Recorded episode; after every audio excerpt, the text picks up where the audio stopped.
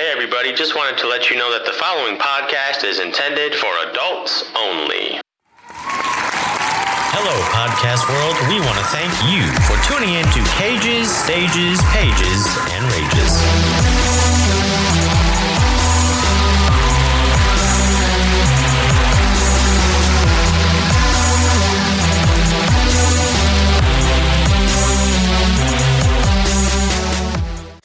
Once again, what is up, everybody? This is Adam. I'm coming to you live with this UFC 251 recap. And I need to start off by saying, Holy shit. Is it a great, wonderful, amazing, incredible, exciting time to be a UFC slash MMA fan? Yes! Because it was the first fight card on Yas Island, as I already mentioned super exciting time to be a, a, fight fan. I am absolutely ecstatic about how much fight content we have to consume.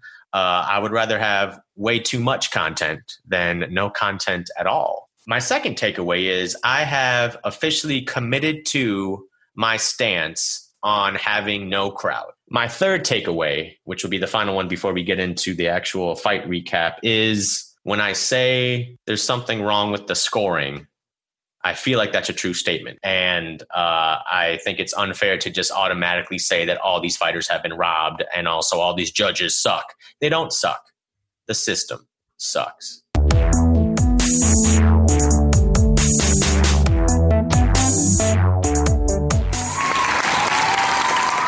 Let's get into the fight card. In case you're wondering, I am referring to UFC 251, which happened on July 11th, 2020.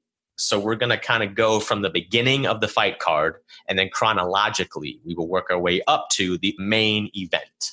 First of all, Volkan Oezdemir, veteran fighter, versus Yuri Prochazka, which is a name I feel like you should remember because I feel like the future is so bright for this man. Also, if some way we can get Jon Jones to get his shit together, I would love to see this man eventually fight Jon Jones. Not only did he get, for my money, the knockout of the night, he's also batshit crazy. all of the pay per views, all of the fight cards, put Yuri Prochazka on everything.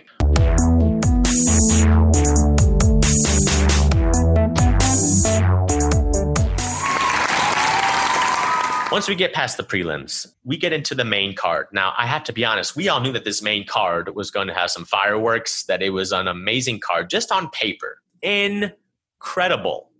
Even if you skipped watching the early prelims, you skipped watching the prelims, even if you skipped watching the first two fights on the main card and only watched the title fights, you could still make an argument this is one of the best fight cards of all of the The first fight on the card was Amanda Ribas versus Paige VanZant, also known as PVZ.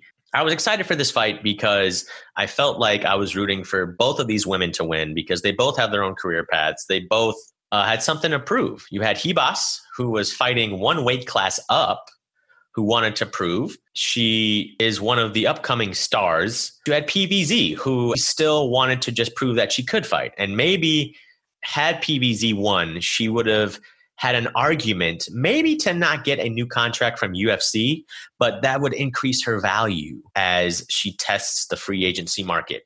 Amanda Ribas submits PVZ with an amazingly timed and also executed armbar in the very first round. So I wish PVZ the best of luck. I, I hope she does go to Bellator so that way she can be in the same organization as her husband and maybe there's a way to market that. Um, I hope that her fighting career is not over. I do feel like it's over for the UFC, but also the real point is I feel like we're not so far away from seeing Amanda Ribas possibly being contention for a UFC title. Moving on to the next fight, Jessica Andrade versus Rose Namajunas. Rose Namajunas won this fight, which was awesome for her to get redemption.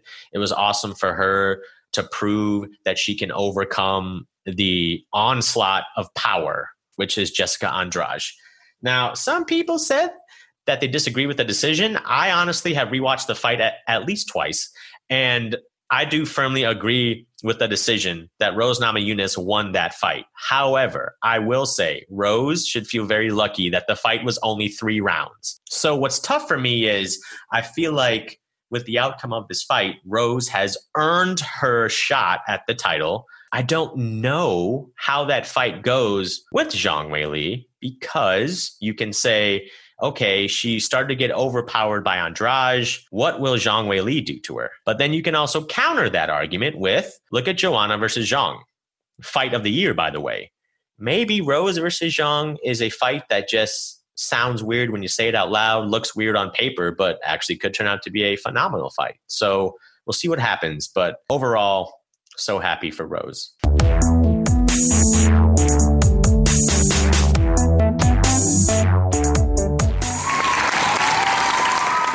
All right, folks, now we get into what some might call the meat of the card. Yes! This first title fight, which was Pyotr Yan. I am not a uh, Russian expert. And also, if you can punch a hole through people's faces, you should be allowed to be called whatever you want to. I'd be fine if he said, okay, it's spelled P E T R, but actually you say it as Stephanie. Guess what? I'm calling you Stephanie Yan then. but it was Piotr Yan versus the great Jose Aldo. I know it's spelled like Jose, but I've heard so many people say Jose for this particular athlete. I'm just going to go with that. This fight was for the vacant bantamweight title.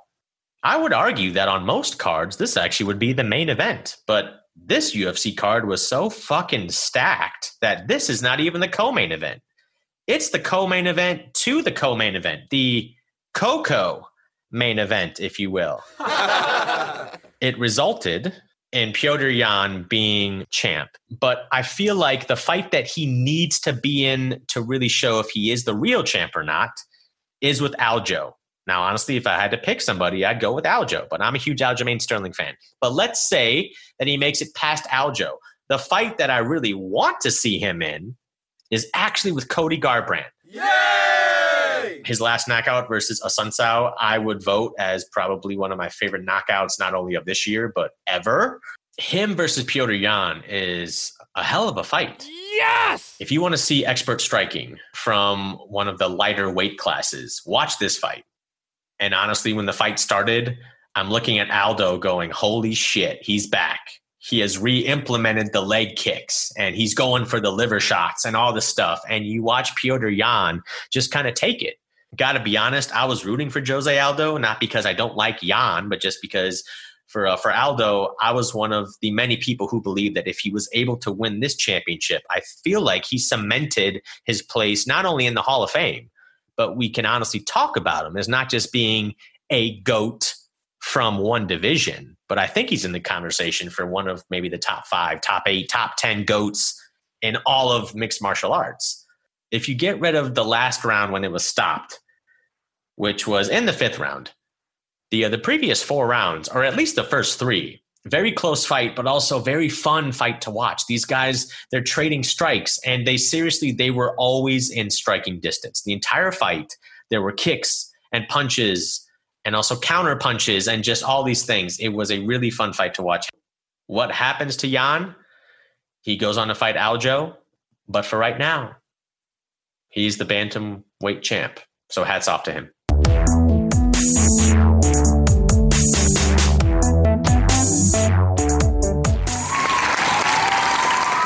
All right, folks, we get to what was not only my most anticipated fight of the entire fight card, but also the one that I wanted to talk about the most. And it's not the main event. We're almost there, but it's the co main event for the UFC featherweight title. And it was Alexander the Great Volkanovski versus Max Blessed Holloway. Now, here's a little bit of context for you. I can tell you right off the bat Alexander Volkanovski did win by split decision. Now, I say split decision, that's important because we're going to get into it, but I'm just going to give you the result. Okay. Now we're going to dive into it. Okay. We're going to, we're going to Tarantino this bitch, right? We're going to go through context. It might be out of order, but we're going to actually discuss the fight as a whole. Yes! I feel like Max did win this fight. And even though he technically lost this fight on the fight cards, I think he further cemented his place as what I believe to be the greatest featherweight fighter in the world. even though he doesn't have the title. And as Chael Sonnen perfectly said, the best featherweight fighter in the world happens to be somebody who is not the champion. So you have the first fight between these two. Okay. I rewatched the first fight, and I think there's very little argument you can make to say that Max won the first fight. I mean, technically, once again, Alexander Volkanovski won that fight, but even I agree, being a biased fan, that he did. When you look at the leg kicks, when you look at the fact that he was being more offensively minded, it just seemed like he was in pursuit of Max the entire fight. And Max went from trying to be a counterpuncher to just reacting. So, first fight, hands down, I believe at least four, if not all five rounds of the first fight, they all go to Volko. Okay.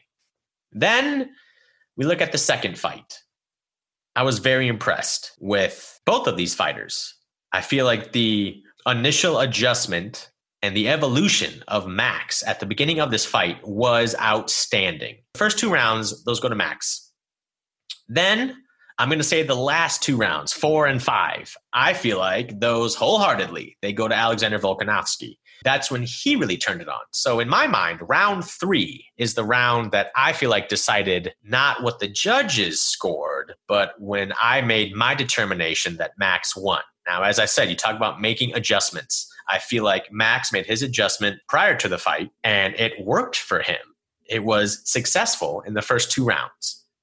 Then the adjustment that Alexander Volkanovski made, I feel like, was actually during the fight because he came out rounds four and five and said, Look, this guy is beating me in the striking game. And then when Max comes out and hits Alexander with a head kick, he was probably like, well, what the fuck? I feel like Alexander Volkanovski did what a smart fighter would do, and honestly, what a champion does, which is okay, it's time for me to go to a part of my game that I feel like Max can't compete with. So he instituted his wrestling, got some takedowns, and I feel like those takedowns by themselves give Alexander the upper hand for rounds four and five.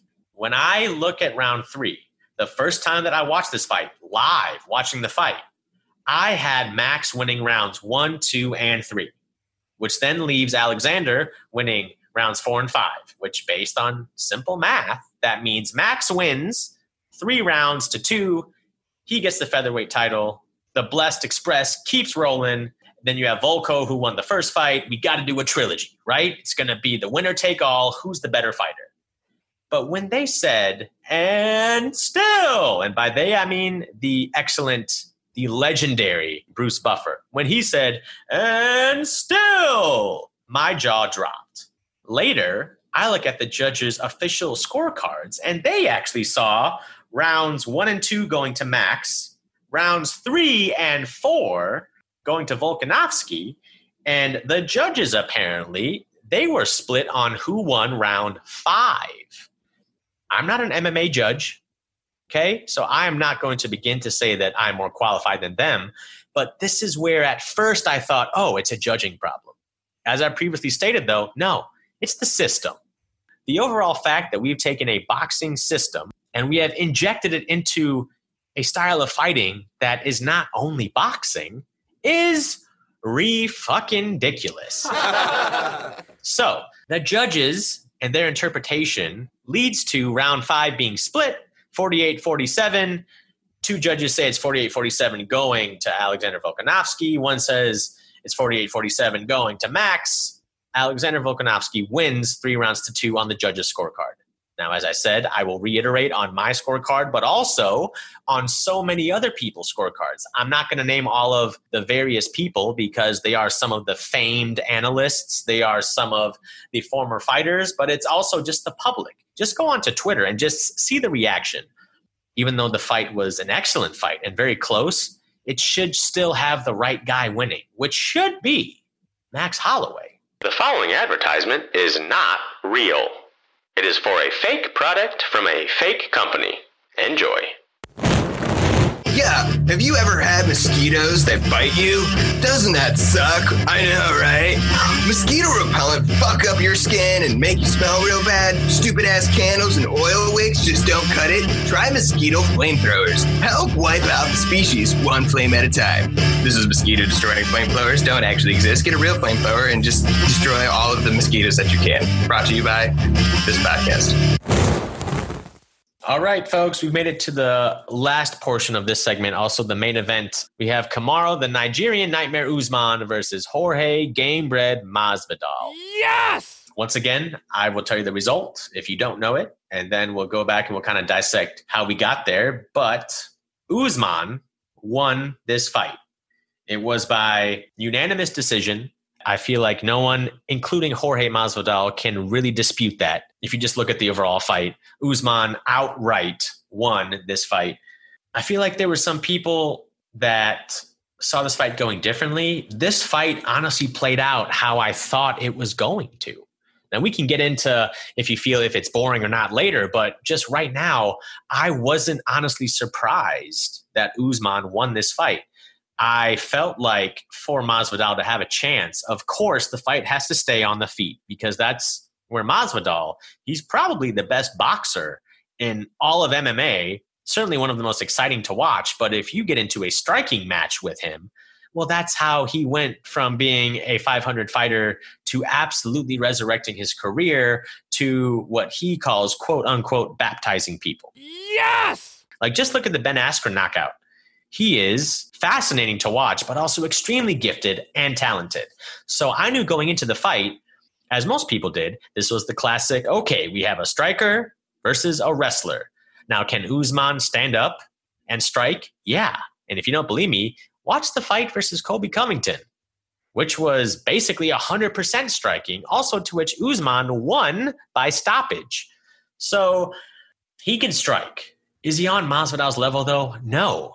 But also, Usman knows that, which is why he implemented the clinch and his wrestling to exquisite perfection. Yes! If someone asked me if this was the most exciting main event, I would say no. However, was it dominant? I would say yeah. Also, from a fighting perspective, was it intelligent and also masterfully executed by Usman? Absolutely.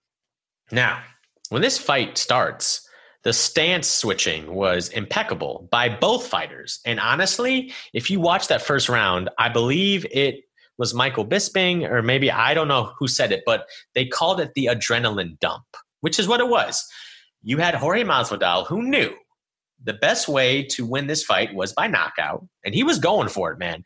That first round, um, especially, he was in it to win it. And I was amazed not only by how aggressively he was able to land his strikes, but also by Usman's chin. Usually, the first thing they bring up is his outstanding wrestling, also his cardio, but no one talks about his durability, man. That dude has a fucking chin. Masvidal, though, obviously starts to win the stand up battle. So, of course, Usman, what does he do? He constantly starts to shoot and go for the wrestling takedown. But this is a part that I know people had mentioned, but I guess I had just missed that part. But I was so impressed with not only Masvidal's takedown defense, but also how quickly he was able to get back up. Yes! As I said, not the most exciting fight, but Usman, he had the perfect game plan. He starts to go to this game plan of I'm going to start each round on the feet by necessity, but as Masvidal's stamina started to decrease, Usman he has stamina for days. He could still be fighting right now. He could go 50 rounds and not get tired, but he would have this game plan where he would either shoot for the takedown or, or he would go to the clinch. And in both of those positions, once Masvidal's takedown defense actually started to decline and Usman did get successful takedowns, Usman was in total control. So from the clinch, he would be hitting him with his shoulders. He would be hitting him with body shots. He would be stomping the shit out of his feet. If he was on the ground, he'd be doing the same thing. So I would love to see a rematch for this. Yay! And actually, Masvidal, you even heard him kind of say it at the end of the fight. He tells Usman that he's going to get one or two more victories and then let's run it back, which I feel like is what needs to happen. And there's so many fights that I would love to see. So, uh, depending on how long it takes Burns to kind of recover from COVID, we'll see when that happens. That's going to be an excellent fight. Yes! While you have Usman and Burns, that is just kind of waiting. You need to figure it out between Covington, Masvidal, and Leon Edwards. Usman has now tied the overall consensus GOAT of all GOATs. And in my opinion, I agree with that. George St. Pierre. Yay! With 12 consecutive wins in the welterweight division. Overall, Usman is 17 and 1. So here's my final point from this whole fight. Guys and girls, can we finally just say that Usman is one of the best fighters in all of MMA today? I realize he's not the most exciting, he isn't the most flashy, but he's dominant. And if someone asks me to rank the top 10 most exciting fighters, honestly, is Usman on my list? No. But if someone just asks me to rank the most effective or just the best fighters in the fight game today, Usman's in my top five, maybe even top three, because he's just that good.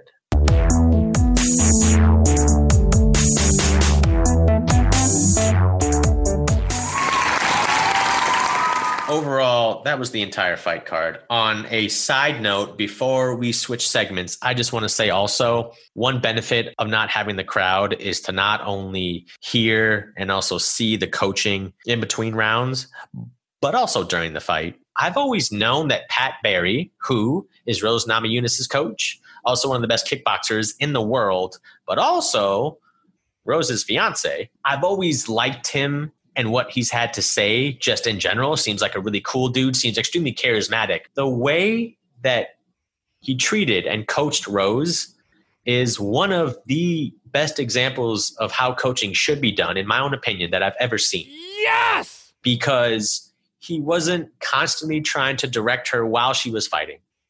He also wasn't being overly negative. He also wasn't being overly critical. He was just constantly supporting her with praise and encouragement, but it also wasn't unrealistic. He wasn't saying things like, oh, wow, you're evading her punches really well, because as we talked about, she got the left side of her face absolutely destroyed. But he was finding the things that Rose did well, and he was constantly praising her for that so that he could build her confidence. Now, will every fighter respond well to that? No.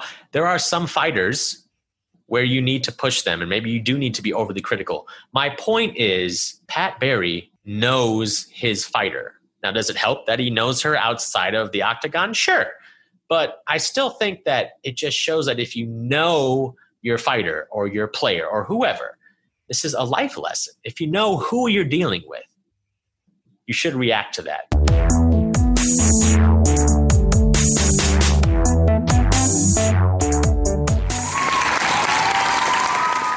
Hats off to everybody, not only just the victorious fighters, but also much respect to the people who lost on the scorecards. Much respect to Jose Aldo.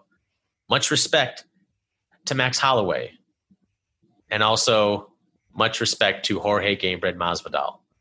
In episode zero, I said I was going to list my fights of the year, but if you've been listening to this whole segment, you know I've been talking for way too long. So, not this time but also maybe not next time because next time going to be a recap of ESPN Fight Night. So I don't know exactly when, but sometime soon. The Cages segment will be all about my personal picks for fights of the year. And I cannot wait to further talk about more UFC news with you next time.